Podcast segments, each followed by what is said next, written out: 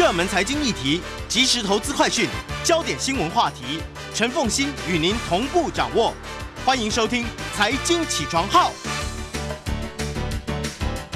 Hello，各位听众大家早，欢迎大家来到九八新闻台财经起床号节目现场，我是陈凤欣。一周国际经济趋势，在我们线上的是我们的老朋友丁学文。Hello，学文早。中心各位听众，大家早安！也非常欢迎 YouTube 的朋友们一起来收看直播。呃，这一期我觉得《经济学人》在图片上面的表现也很也很惊人，哈，很惊人，就是嗯嗯，很能呈现他想要传达的一些讯息。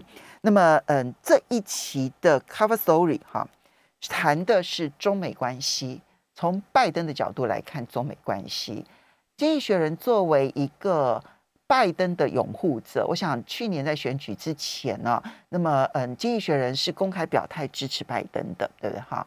那么呃，拜登上任之后呢，经济学人也从各个方面，那么在提供拜登建议上面，他相对来讲都比较正面哈。但是这大概是少见的经济学人对于拜登的政策提出了一些不同意见的提醒。对，其实应该是说还蛮不留情的批评啦啊，所以大家看到这个在湛蓝的封底前面啊，其实你看到的是一个有一点严肃的拜登哈。那在他标志性的雷朋眼镜里面哦，确实反映出了中国的国徽，所以上面有一排文字，就是拜登的中国主义哦。其实金学这一次啊，主要哈是比较不留情的在批评拜登这一个眼中只有。中国或者把中国当成眼中钉的一个新的中国主义啊，那这次经济选总共用了五篇文章啊，除了序论第一篇之外，还有十八页有个 briefing 专文。那另外大家如果有兴趣的话，四十八页的国际板块哦，大家知道吗？最近那个啊。包括那个美国，包括英国的 Branson，还有所谓美国的这个 Barrows，都登陆月球嘛？还不是发太空了，都都登到太空的。对，它里面有针对中美现在在月球上面的竞赛，也有一些不同的看法哦。那另外商业板块第一篇呢，谈的是那中国最近被大家压抑的很凶，那中国企业是不是国际化就放慢了？其实不是哦，所以中国企业其实在这么不友善的环环境之下哦，其实他们有一些微妙的、更聪明的方式在进行它的全球化。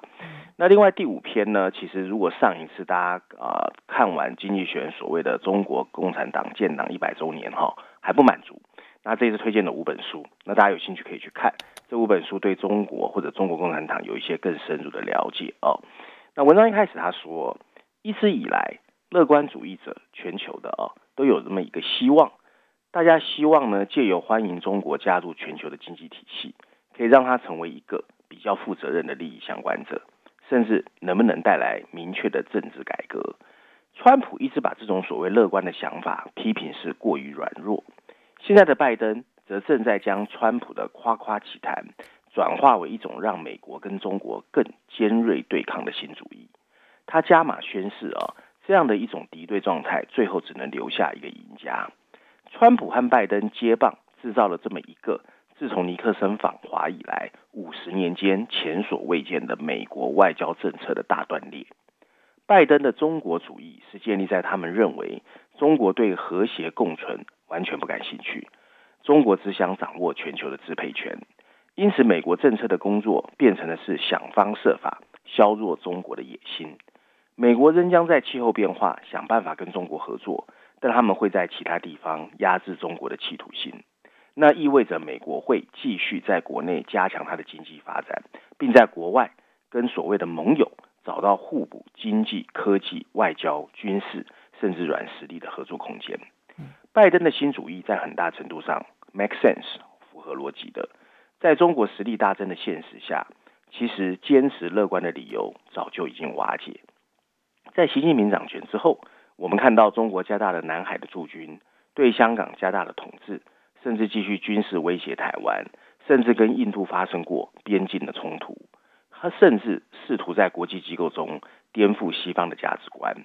许多国家甚至纷纷对中国的战狼外交感到了震惊。但拜登新主义的某些细节仍然令人担忧，而不仅仅是因为它不大可能奏效。第一个问题就是。拜登到底要怎么去定义所谓中国的威胁？由于华盛顿的政治体制已经破裂，他似乎决定用珍珠港精神来重燃美国的国家使命感。这本身就是一个错误的判断。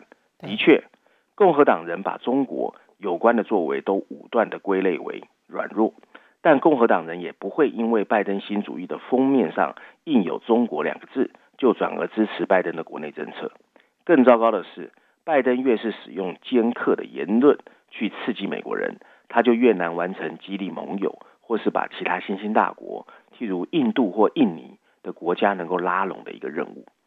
借着把彼此关系构建为一个零和竞赛，他向全球展示了民主跟专制之间的斗争，而不是一种和谐的共存。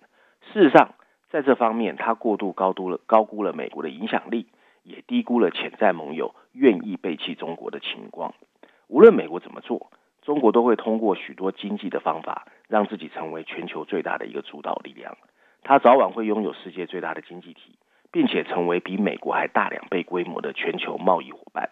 例如，欧洲的出口大国德国就一直希望在政治破裂的情况下，能够继续跟中国维持很好的商业关系。更不要说东南亚的许多国家，也是希望能够国防靠美国，经济靠中国。如果必须在两者之间做出选择，很多国家甚至有可能会选择中国。与其强迫其他国家做出选择，拜登需要努力的是赢得他们的支持。他最好的机会是一方面证明美国可以继续蓬勃发展。一方面必须证明自己有能力作为开放世界的领导者。拜登在这方面的细节确实令人不安。美国政府没有选择自己作为全球规则捍卫者的优势，反而想利用中国威胁来推进他美国国内的议程。美国的新主义充满了产业政策、政府干预、规划，还有所谓的政策主导。他和中国一味诉求的脱钩，同样让人感觉不舒服。如果想要了解实际的细节，你只要看看美国政府上个月发布有关半导体、电池、稀土还有医药四个供应链审查报告，你就清楚了。对，这个报告不仅为政府干预这些产业加上了国家安全的理由，他还纳入了工会代表、社会主义等社会主义酌情的思想。更多这类的报告还会陆续发布。如果这是一个指引，拜登很可能会提议使用政府补贴还有监管来确保美国的就业。还有生产基地能够建立在美国，拜登的计划肯定需要一个权衡取舍。他攻击中国的核心一直都是中国侵犯人权，尤其是新疆维吾尔族的相关议题。他的气候变化政策的核心则是转向再生能源。可是，在短期内，两者难以切割，因为新疆竟然占有全球太阳能发电所需的细矿百分之四十五的产量。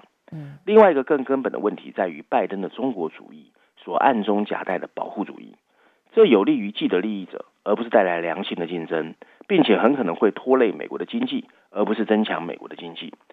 美国的登月计划很受欢迎，主要是因为它表明了美国比中国更有竞争优势。然而，它能够显示出来的也只是 SpaceX 还有 Blue Origin 这些民营企业在竞争中的大放异彩。第三个问题是，拜登的新主义会使美国的盟友更警惕。如果跟中国断绝关系的目的是为了让美国创造更多的工作机会，那么这些盟友会开始反身质问，对他们自己到底有什么好处？拜登的计划是一个被丢掉的机会。如果美国想要阻止中国按照他的形象重建全球秩序，他就应该捍卫一直对他最有利的全球化价值。全球化的核心就是贸易和多边体系，这体现了开放和思想自由的流动。可以创造创新优势的一个信念。文章最后一段提到，如果美国真的想在亚洲跟中国抗衡，他应该加入他在二零一六年就背弃的泛亚洲贸易协定。虽然现在变得不大可能，但他可以寻求重新设定一个新的有关环境或数位贸易的协议。他还应该投入资金和影响力来支持可以加强西方秩序的新想法，譬如说 COVID-19 的疫苗计划、数位支付的系统。网络安全，或是能够跟中国“一带一路”相抗衡的另外一个基础设施计划，与其复制中国的科技民主主义，更自信的美国应该做的是全力支持那些曾经让西方强大的所有东西。你看《经济学人》这么多年啊，当然你知道说《经济学人》他向来乌鸦，然后呢，嗯，critical，非常的批评他的尖锐性的这个批评。但是，嗯，如果你去观察的话，他在奥巴马的八年，其实对奥巴马是呵护备至啊。那么偶有批评，但基本的论调是支持奥巴马的政策。他当然非常讨厌川普，但是好不容易呢迎来了拜登。其实你可以感受得到，《经济学人》对于拜登期许有多高。这一篇你刚刚讲说是骂的很重了，对不对？批评的很重了，对不对？没错啊。其实我觉得凤青讲的是对啦。其实就是因为在奥巴马时代他那么支持哦，所以经济学人在中国被封锁，你知道吗？不过啊，我其实，在上次节目中谈过，其实应该是说最近半年到一年，其实经济学越来越多文章，其实比较落地的去观察中国的微妙变化。为什么说微妙变化啊？就是说中国其实。我想奉先也听过嘛，《道德经》有个上善若水嘛。你看这一次美国跟中国之间的竞争呢，美中国其实反击有，但是是偶一为之。嗯，很多时候是做不说啊。所以如果你去看第十八页的 briefing 专文，里面有特别讲到一段话，我觉得是最有道理的，但是他没有在序论写。他说：“你你应该去学习中国，不要只在骂别人做什么，而是告诉别人你将来要帮这个世界做什么。”他说：“中国过去一年到两年都在做这个事，可你美国反过来老是在骂别人，都不告诉大家你未来要带给全世界什么。”这是在 briefing 的文章，我觉得那一段话写的是最对的。哎，有道理。嗯，然后说你看那个封面设计啊，他就说你美国拜登嘛，看起来是以美国为主，可你眼睛里面只有中国啊。这个世界还有欧洲啊，还有亚洲，每个国家的角色都不一样啊，并不是只有你这两个国家。因为《经济学人》在全球精英的影响力非常的大，所以《经济学人》的这一期的内容势必会重伤拜登去拉拢盟友的所有的努力。没错，尤其欧洲啊，所以你看这一次这一本杂志里面，其实还有另外一个重点是欧洲推进气候变化啊，尤其碳边境税的协调机制。嗯，然后文章里面也提到，欧洲人尤其德国，他基本上就觉得你美国是有点自私的。嗯。对，所以他这里面，呃，其实，呃，我看你的脸书里头特别引用了，就是拜登政府的国家安全委员会中国大陆事务的这个主任 Rush Dozy，Rush Dozy 他写的出的出版的那一本书，当然书我没有看完全文，我看了一些些的报道，呃，基本上的原则就是他把。中美之间这一段期间的竞争视为一个零和竞争。他先假设说，中国大陆现在要在全球的每一件事情、每一个地方去取代美国，所以呢，对于美国来说，它只能够全面性的迎战，因为这是一个零和的竞赛。这一点会不会就是一个根本性的基础性的一个误判呢？没错，其实很多人的说法是从两个角度啊。第一个是说，我想凤欣也知道，其实拜登在从政的过程里面其实是备受煎熬的，嗯，啊，包括家庭的，尤其家庭的影响最大。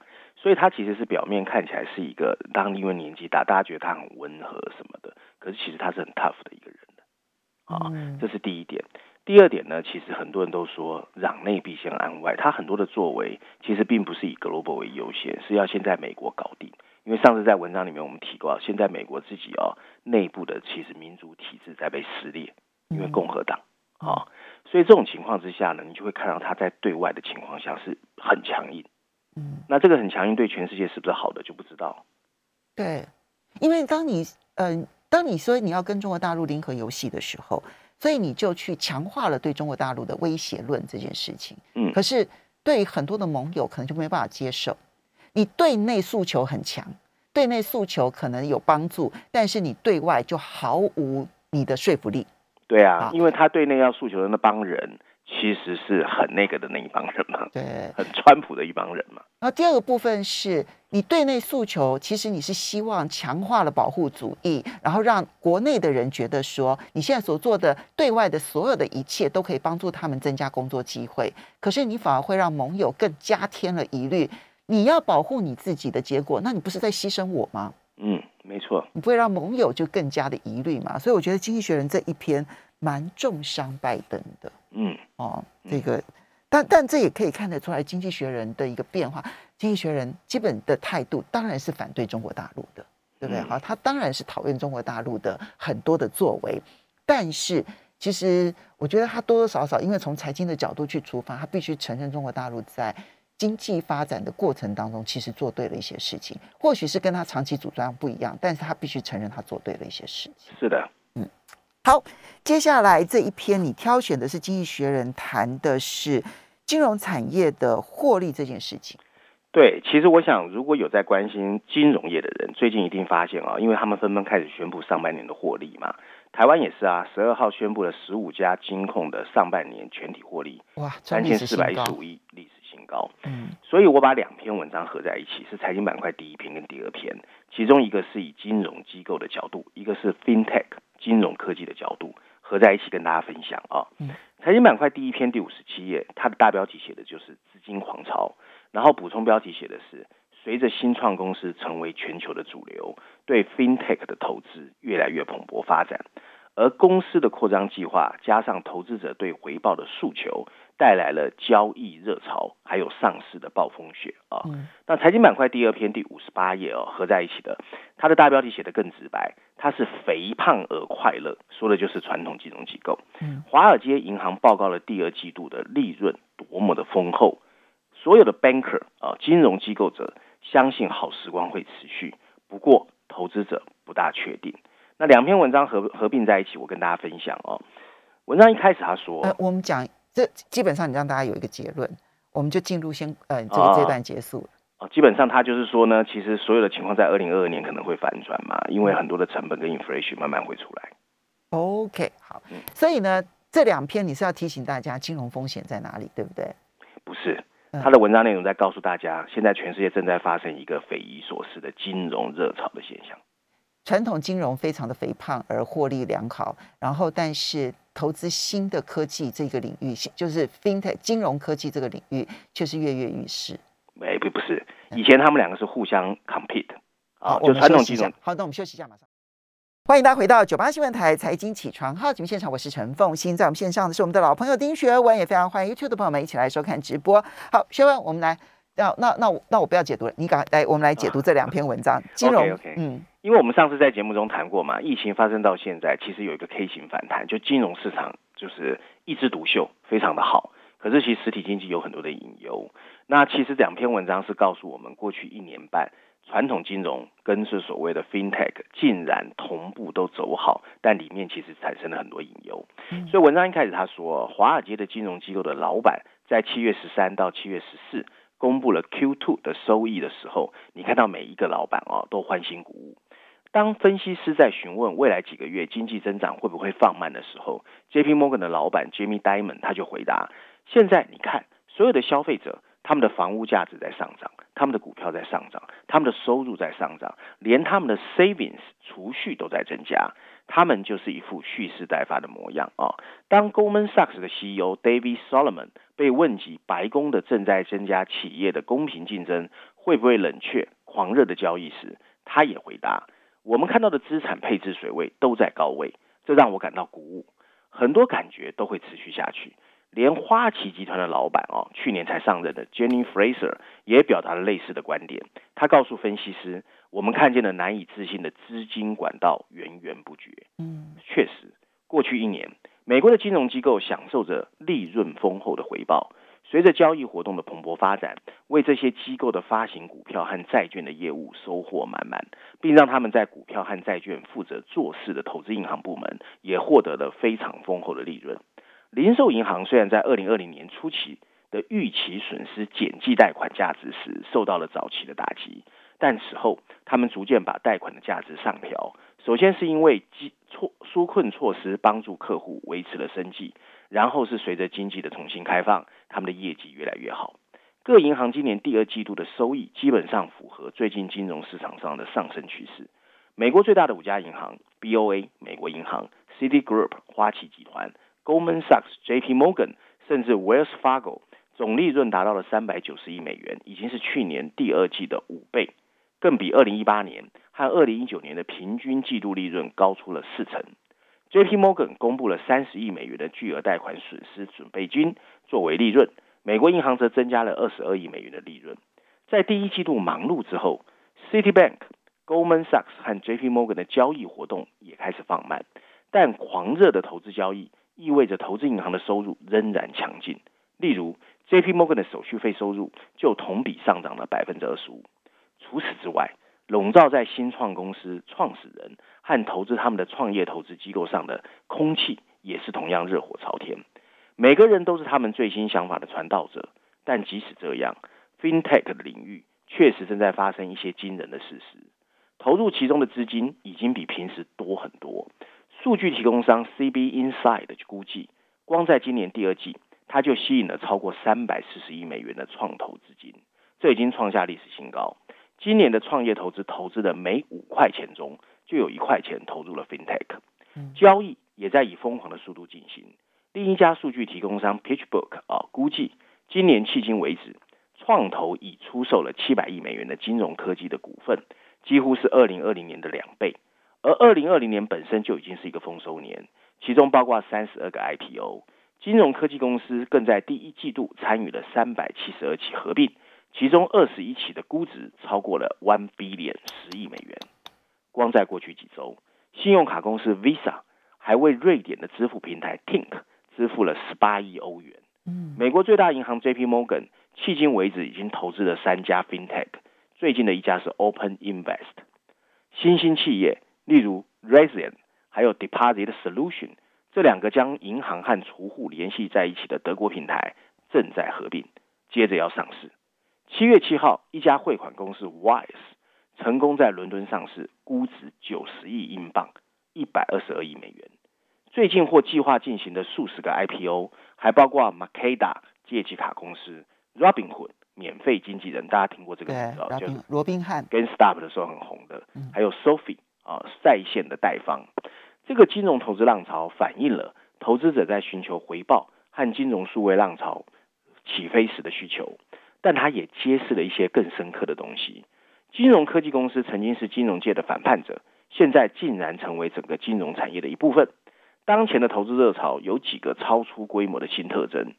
J.P. Morgan 的一个分析师说。首先，他越来越关注更大的公司，就是 M 型分裂。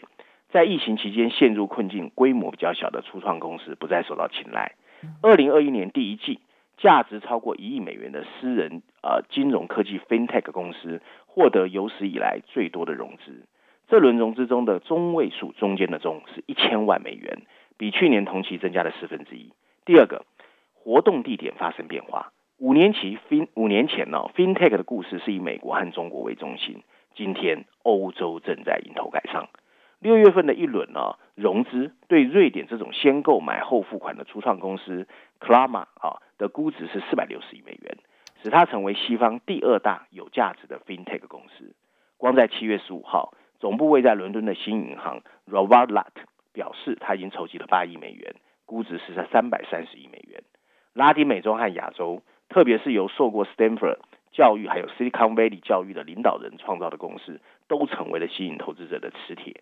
例如，巴西最大的纯数字银行 New Bank，价值三百亿美元。这种热潮还不止于支付。过去一年，富裕国家的储蓄激增，推动了所谓财富科技初创企业的发展。譬如在线经纪人和投资顾问。今年第一季，保险科技公司通过全球八十二笔交易，获得十八亿美元。事实证明，打破借贷的难度更大。也许是因为监管机构对这个金融领域的控制越来越严格。除非它跨越到支付领域，对 c l a m a 和它的竞争对手的崛崛起所示。这种扩大指向的资金真的太多了。疫情期间，金融科技产品市场的巨大增长，消费者和企业迅速而轻松的适应了银行分行和商店关闭，由此产生的商业和数位化。他们的许多新习惯可能会持续。此外，一些机构投资者，例如资产管理公司 BlackRock、主权财富基金、新加坡的 GIC，甚至养老基金，近年来也开始通过投资去抢购大型的 FinTech 的股票。这些企业现在正试图通过最有前途的初创公司来为自己在股权投资和直接投资上面获利。不过，所有这些挥霍和合并是有风险的。第一个是。金融科技支付的高昂价格被证明是不合理的。Visa 正在以初创公司年收入的六十倍去收购 Tink，Wise 的估值则是它收入的二十倍，利润的两百八十五倍。尤其是银行，只有在他们太贵的时候，才会发现有前途的 FinTech。另一个风险是竞争和创新已经开始被扼杀。被收购的初创公司的创始人通常会归属在一个期间之后离开，就是 lock period 啊，这是他们在出售股份前要留的最短时间。所以创新精神被大型金融机构合并之后，它慢慢就会消失。尽管如此，有一件事很清楚，FinTech 正在疯狂的收获临界质量，他们的估值已经升到一点一兆美元总量，哈，相当于全球银行和支付产业的百分之十，已经高于二零一八年百分之四。今年的价格可能还会上涨，但一些企业也可能会倒闭。从长远来看，这个市场似乎只会进一步上升。而对金融业来说，这种乐观的信心到底合不合适，还要观察。高物价和供应链的瓶颈会减缓未来经济的复苏。许多金融机构表示，他们自己的成本，尤其工资正在上升。多项纾困刺激计划，包括慷慨的失业救济金，以及暂停驱逐。啊，非法移民的时期慢慢到了，将于二零二一年下半年逐渐取消。没有他们，美国人的财务状况又会开始变得不稳固。如果股价的变动可以参考，那么最近金融市场对金融产业就没那么乐观了。尽管 J.P. Morgan 和 Goldman Sachs 的企的老板看起来洋洋得意，可他们的股价在业绩公布那天都下跌了。在过去一年，金融机构们大多对他的业务能力感到非常的惊喜。不过，经济学人认为。很多事情即将快要改变，所以说出来，他只是在表述一个钱太多的一个 金融乱象。嗯，我认为就是金融乱象，虎头蛇尾。对，就是金融乱象。那个现象面描述的很清楚，这样子，但他不敢下结论，不敢。对，因为你下结论说啊，这个这迟早要崩盘，哇，那市场可能不可能到最后的情况跟你完全相反。但是你说这样的情况很好吗？市场又随时可能会崩盘。所以他不敢下结论。其实，凤姐，你记不记得上礼拜我们上礼拜我们在谈《伦敦金融时报》，他有一篇文章，他说现在全世界有一个非常诡异的现象，每个人都怕自己过度反应，所以变成不敢反应。你知道吧？就是啊，有问题，有问题，有问题的人都被打脸了。有问题说有问题的经济学家现在都变黑了。对，所以没人敢说不好听的话。哎，这个其实才才麻烦。蛮糟糕的。对，好，接下来我们再来看到的是这一期《经济学人》的梧桐树专栏。对了，嗯，我选这一篇是为了补充该奉新在讽刺那两篇，因为这一篇总算《经济学人》稍微说了一些结论，对全球经济的啊。嗯，所以梧桐树专栏的大标题写的是为什么投资者纷纷开始担心二零二二年的利润会缩水，而补充标题说的是丰厚的收入现在已经在大家的口袋中。不过成本在上升，经济增长应该会放慢啊，所以比较有结论了。那现在是七月中旬，本来英格兰的足球赛才刚要开始，但你可能没注意，它已经结束了。美国上市公司公布的这个所谓的年度业绩的财报季哦，也以每年周而复始的频率到来，而且似乎还没停止。不过本周开始的第二季度应该会让你吓一跳。从二零零八年到二零零九年，过去这十年来，上市公司的总体利润预计会出现非常大的、漂亮的增幅。是的，对盈利的乐观情绪在过去一年推高了股价，但金融市场是无情的前瞻性。有了丰厚的收入，他们现在其实没有什么可期待的。从三月份以来，债券价格的上涨和一些周期性股票的飘售，却表明大家对 GDP 的增长放慢正在担忧。我们可以提出一个合理的案例。就是盈利前景绝对会随着改善而突然迅速恶化。从企业的分析师对利润的自下而上啊 bottom up 的预测开始，根据数据提供商 FactSet 的数据，他们预估二零二一年的 MSCI 世界股票指数的每股收益会增长四成，这比年初的预测高了百分之二十五。但预计二零二二年的增长率会放慢到百分之十，然后再次预测会从百分之十开始。这是一个不错的整数，然而会突然向上，也会突然向下，利润的波动会越来越大。对于大企业来说，很多成本要么是固定的，要么不会随着生产而变化。原则上，企业可以在经济衰退的时候解雇员工，并在繁荣时期重新雇佣他们，这样成本就会随着收入而上下波动。但这并不是经营企业的好方法。基本稳定的成本基础是一个结果，而销售额的上升或下降。利润的上升或下降的幅度会更大。这种所谓的经营杠杆，对于石油、采矿和重工产业这些周期性的业务来说尤其强大。我们稍微休息一下，等一下回来看这个对于全球经济的影响是。欢迎大家回到九八新闻台财经起床号节目现场，我是陈凤欣，在我们线上是我们的老朋友丁学文。那么刚刚这分享的这一篇呢，谈的梧桐树专栏，其实就是担心现在现在公司企业的利润，今年第二季交出来的成绩单都空前亮丽，但这个空前亮丽呢，反而让投资人担心的是未来无以为继。对，所以经济学认为啊，盈利预测的变化主要会由周期性的股票所驱动。如果全球 GDP 的增长下缓，那么利润会下降的更快。其实已经有一些迹象表明经济正在放慢。备受关注的活动指标——全球制造业采购经理人指数 （BMI） 啊的产出和订单在六月份已经开始下跌。三月份全球零售的销售激增，但此后一直处于横盘整理的状态。美国银行的 Michael Honey 啊，他是一个分析师，他们就说，中国经济的明显放慢就是一个预兆。中国是最早摆脱封锁的，它的 PMI 也最早达到峰值，它的债券收益率比美国公债的收益率提前四个月开始下降，经济增长放慢是典型的利润挤压的一部分，另一个是成本上升，各种瓶颈推高了半导体这些关键品的价格。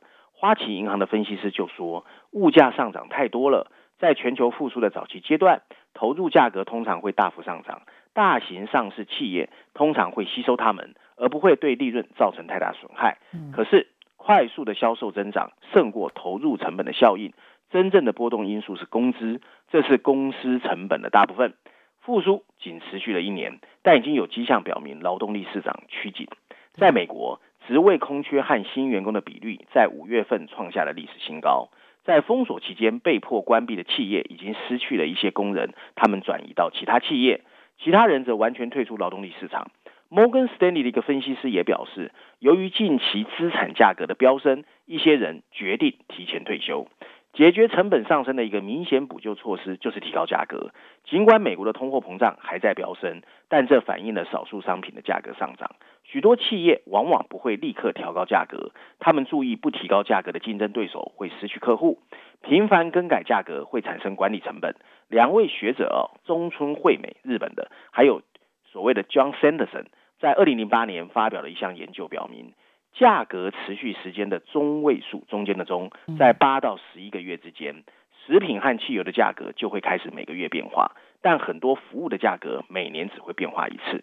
文章最后提到，利润挤压不确定，任何数据的影响都可能为全球 GDP 增长提供新的动力，包括美国丰厚的基础设施法案，包括中国更多的政策刺激，或一些具体迹象表明供应链瓶颈缓解。尽管如此，虽然现在正在进行的收益季是一个阳光明媚的太阳日，但这些利润看起来基础脆弱。最后这句话最重要。嗯，好，阳光明媚下的基础脆弱。好，最后这一篇呢，嗯，其实也蛮难得的，就是嗯，《经济学人》这是熊彼得有熊彼熊彼特专栏，那其实谈的都是破坏性创新的一些产业嘛，对不对？哈，嗯。那这一次的熊彼特专栏里头特别谈的是中国大陆在电池、电池这个领域上面正在默默的准备要领先了。不是默默，它已经大幅度领先啊！我我想这一次经济学人跟中国有关有五篇啊，其实我自己很喜欢两篇，一篇是商业板块第一篇，就是我刚才提到的，就全球的中国企业在全球化的脚步不但没有放慢。而且他用更巧妙的方式继续在全球化。可是因为我自己有投电池嘛，还投蛮多的，所以我觉得这一篇力量，这一篇哦讲宁德时代的是真的。凤欣，你知道吗？他现在不但是 number one，而且第二名、第三名、第四名、第五名加起来还没有他大，已经是超大。所以不是默默准备，是已经占领高地啊。嗯，那他有告诉我们，这个我们还不大熟悉的宁德时代，到底在过去七年怎么变成全世界 number one 啊？投资股市的人大概对他还蛮熟悉的啦，但是如果没有投资股市的人的话，可能就不太清楚宁德时代了。股市我不知道啊，宁德时代因为最近股价我不知道，但是我要讲，但是我要讲以产业来说，你去看韩国，你去看欧洲，我们台湾一直在看半导体，可是全世界抢更凶的是电池产业。对。因为电动车里面三到四成是电池哦，嗯，啊，所以这个是很重要的。不过台湾因为电池产业我说过是缺位的嘛，台湾只有 packing 啊，台湾没有 packing 以上的啊。这第十五页五十一页的熊彼特专栏，它的大标题直接告诉我们：super power surge 超级力量的崛起。中国的另外一个梦想培育正慢慢赢得了整个全球的竞赛。现在来到了最难的部分，它要面临地缘政治。我们来看一看啊，宁德时代的英文叫 CATL，在美国，如果你想主宰一个行业，你需要释放你心中的 Elon Musk，而且高调宣传。但为特斯拉生产电池的中国企业宁德时代则完全不同。当经济学人的记者从二零一七年开始尝试联系他时，他通常都在拒绝，并回复我们只想专注产品，不想接受任何媒体的采访。如今他态度稍微好了一点，他会这样回答你：很遗憾，这个时刻我们很难安排，你也只能试着接受，而且不要在意它。可是到了二零一七年，这家成立只有六年的。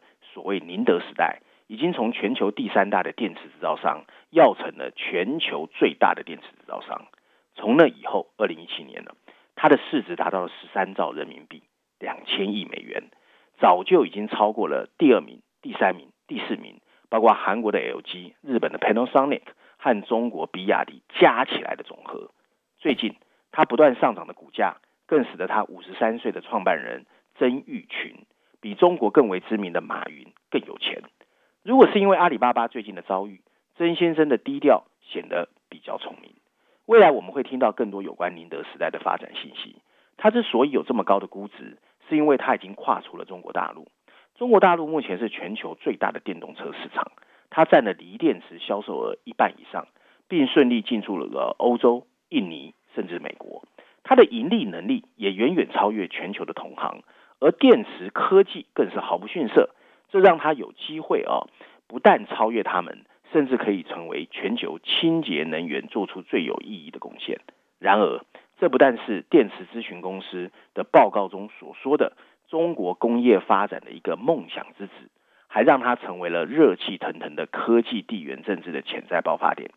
宁德的低调根源于他的出身，曾先生是在福建省宁德市的一个山庄长大的。宁德是一个以茶而不是科技闻名的亚热带城市，但他一直抱有远大的抱负。一九九九年创他创立了这个所谓的啊 Amperex Technology，就是 APT 啊，这是一家可稀释做呃电池的制造商，并在二零零五年把它出售给日本公司 TDK，它的大客户之一就是 iPhone 啊。然而，将宁德的成功完全归咎于经济民主主义是不公平的。按照咨询公司 Bloomberg 的一个分析师说，当宁德在二零一九年面临补贴减少时，它迅速超越了韩国的竞争对手，生产了更好的高镍电池，而这种电池的运行时间比更便宜的锂电池更长。他补充说，中国汽车制造商在采用新化学方面比西方人更大胆，这让宁德时代有更多的实验自由。他在中国的投资也比其他竞争对手多。而且借着劳动力成本的更低，这使它的营业利润只略低于百分之十五，是同业中最好的。强劲的利润为扩张投资提供了更多的资金。投资公司啊，Bernstein 的分析师就预计，到二零二五年，它的电池容量会再大增加两倍，达到五百吉瓦时。这跟当今全球特斯拉的超级工厂能够生产的数量相似，只有 Musk 才敢定这么高的目标。宁德时代的大部分扩张来自中国，但它的出口业务也在增长。到今年年底，它有望在它德国开设第一家工厂，产能是十四吉瓦时。它会开始为 B N W、Volkswagen 还有戴姆勒制造或工商。